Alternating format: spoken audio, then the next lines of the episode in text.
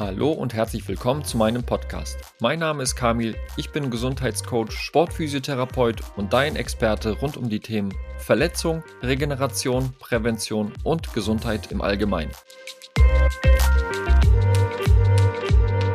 In der heutigen Folge möchte ich auf die Pausengestaltung zwischen den Sätzen oder in der Halbzeit eingehen, denn mir ist aufgefallen, und das nicht nur mir, sondern dir ganz bestimmt auch, vielleicht bist du selber betroffen, dass wenn du im Nehmen wir mal das Beispiel des Fitnessstudios. Dort sitzt und zwischen den Sätzen wartest, dann wird gerne mal das Handy rausgeholt. Entweder man sucht sich neue Musik aus oder man schaut auf Instagram und Co., was da so alles los ist, was die Freunde gepostet haben oder die Leute, denen man folgt. Aber ehe man sich versieht, sind nicht nur die normalen ein, zwei Minuten vergangen, äh, die, die wir zwischen den Sätzen Pause machen, sondern man schaut drei, vier, fünf Minuten lang ins Handy und merkt gar nicht, dass die Muskulatur wieder so langsam, aber sicher kalt wird. Und wenn wir das Training dafür nutzen möchten, um unsere Leistungen zu verbessern, sei es die Muskulatur aufzubauen oder tatsächlich Defizite abzuarbeiten, an der Performance zu arbeiten, dann ist das schon ein Punkt, der, der nicht ideal für die Weiterentwicklung ist.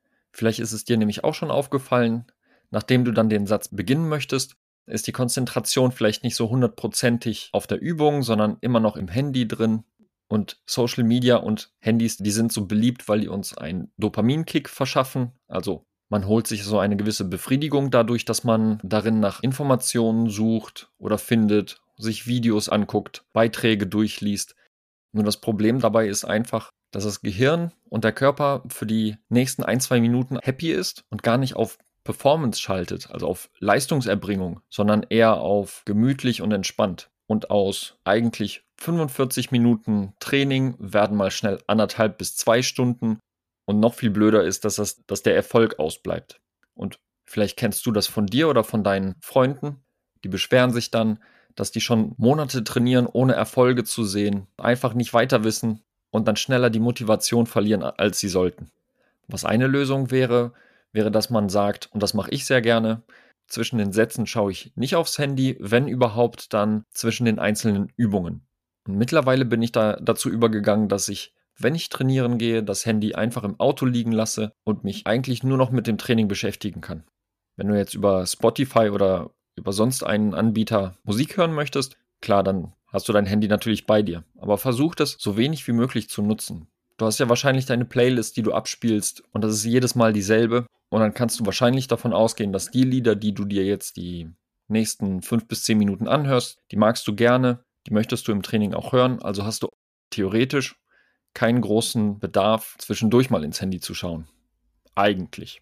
Was ich viel besser finde, äh, das habe ich auch schon bei einigen meiner Klientinnen und Klienten gesehen, die kümmern sich zwischen den Sätzen um ihr Trainingstagebuch, tragen ein, wie viele Wiederholungen sie geschafft haben, wie schwer sie es fanden.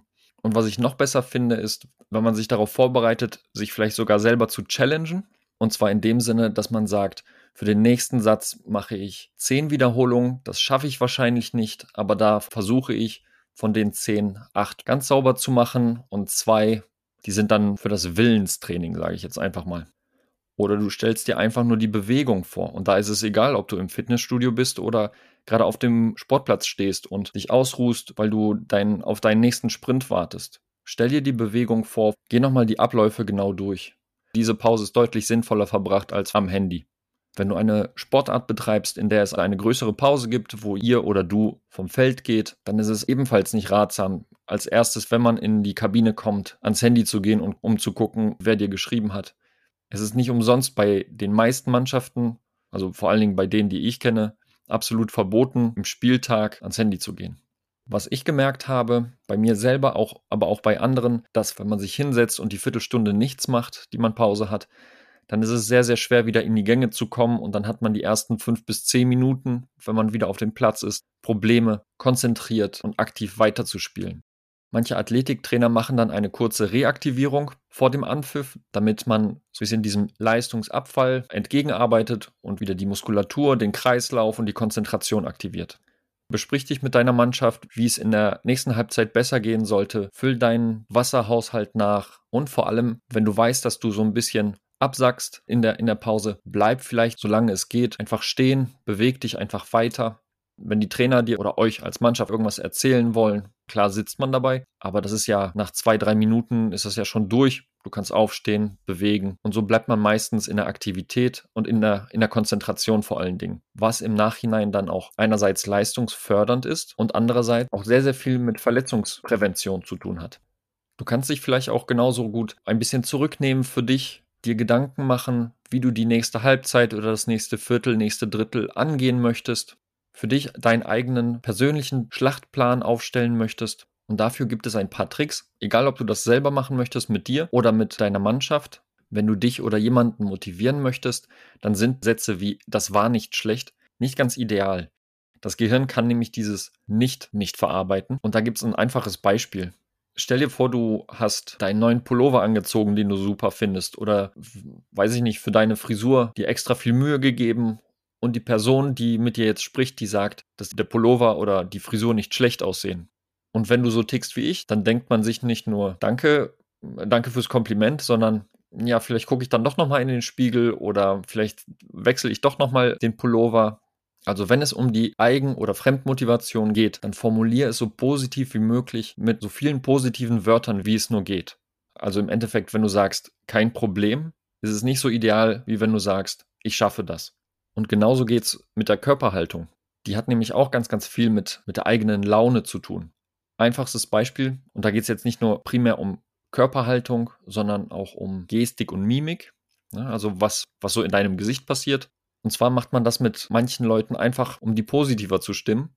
Wenn man ein bisschen schlechter gelaunt ist, dann können die Leute einfach mal versuchen, für zwei, drei Minuten ohne wirklichen Grund einfach zu grinsen. Die ganze Zeit. Auch wenn dir nicht danach ist. Aber was dann passiert ist, dass das Gehirn registriert, dass die Muskeln, die fürs Lächeln zuständig sind, aktiviert werden und wir dann vielleicht doch einen Grund haben, positiver zu sein und meistens hebt sich dann die Laune. Häufig sieht man auch Spieler nach einer Niederlage, die ihren Kopf hängen lassen. Und wenn es schon für solche Sachen Sprichwörter gibt, dann muss es ja schon lange Teil von unserer Gestik sein. Den Kopf hängen zu lassen, das sieht man sehr häufig bei traurigen Leuten, niedergeschlagenen Leuten. Keiner, der fröhlich drauf ist, der wird nach unten schauen auf den Boden. Die Personen, die gucken immer nach vorne, sind, haben eine gerade Körperhaltung und das merkst du vielleicht an dir, wenn du erfolgreich bist, wenn du eine gute Note in der Schule bekommen hast oder du ein Tor geschossen hast oder was auch immer, dann geht ja die Bewegung meistens nach oben. Ne? Die Hände werden hochgerissen, der Blick geht vielleicht eher nach oben. Andersrum, wenn man Mist gebaut hat, dann, dann orientiert man sich eher nach unten, der Kopf geht runter, die Schultern werden hängen gelassen, der Rücken wird rund gemacht. Übrigens ist das eine Position, die man beim permanenten im Handy rumsuchen standardmäßig hat. Also überleg dir, ob wirklich das Handy im Trainingsraum oder in der Trainingspause der ideale Zeitvertreib ist. Genauso kannst du diese Technik des positiven Selbstgespräches auch mitten auf dem Feld nutzen. Wenn du dich selbst nochmal ein bisschen pushen möchtest, wenn dir was nicht gelungen ist, dann formulier dir kurze positive Sätze, sowas wie ich kann das, ich fühle mich gut, ich zeig's denen, um einfach nochmal die Konzentration und den Fokus hochzuhalten.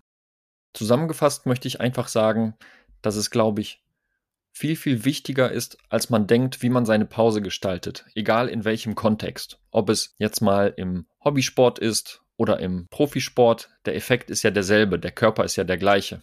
Nur auf der einen Seite ist es ein hochtrainierter Körper, auf der anderen Seite ist es der Wunsch eines hochtrainierten Körpers oder natürlich auch Geistes. Aber die Auswahl, was du machst und wie du es machst, ist sehr, sehr entscheidend für die Zeit, in der du Leistung bringen sollst.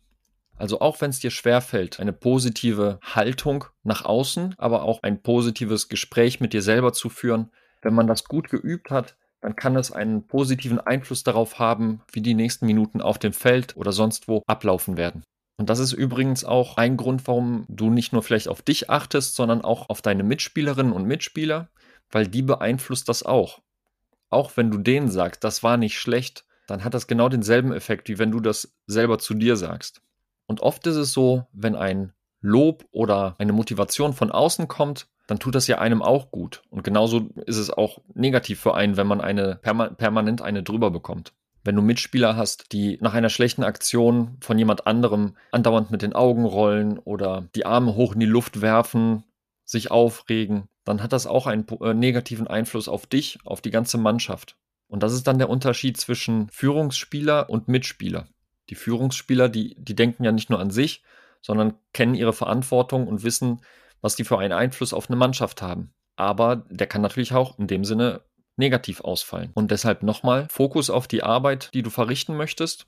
Bereite dich auf die nächste Aktion vor, hab deine Mitspielerinnen und Mitspieler auf dem Schirm und schmeiß die ganzen Störfelder, die eigentlich wirklich niemand braucht, wie zum Beispiel das Handy, aus deinem Training raus. Und wenn du dennoch das Gefühl hast, dass du das nicht alleine auf die Reihe bekommst, wenn du sagst, du hast einen super Trainingsplan aufgestellt, hast aber trotzdem Probleme, deine Leistung abzurufen auf dem Feld, dann lass doch einfach von außen drauf schauen. Und das ist ein Punkt, den ich auch mit vielen meiner Klienten bespreche. Aber das ist ein sehr individueller Kontext. Also da müssen wir ganz viel miteinander erstmal sprechen, damit ich ein Gefühl dafür bekomme, wo die Sportlerinnen und Sportler wirklich Unterstützung benötigen.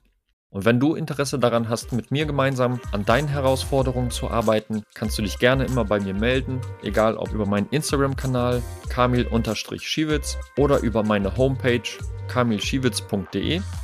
Schreib mir gerne Erzähl von deiner Geschichte, erzähl von deinen Zielen und dann können wir gemeinsam herausfinden, ob und wie ich dir helfen kann, dein Maximum an Leistung, an Fokus, an Konzentration aus dem Training und aus den Spielen zu holen und du im Idealfall nur noch mit einem Problem konfrontiert bist und zwar, wo sollen die ganzen Pokale und Medaillen hin?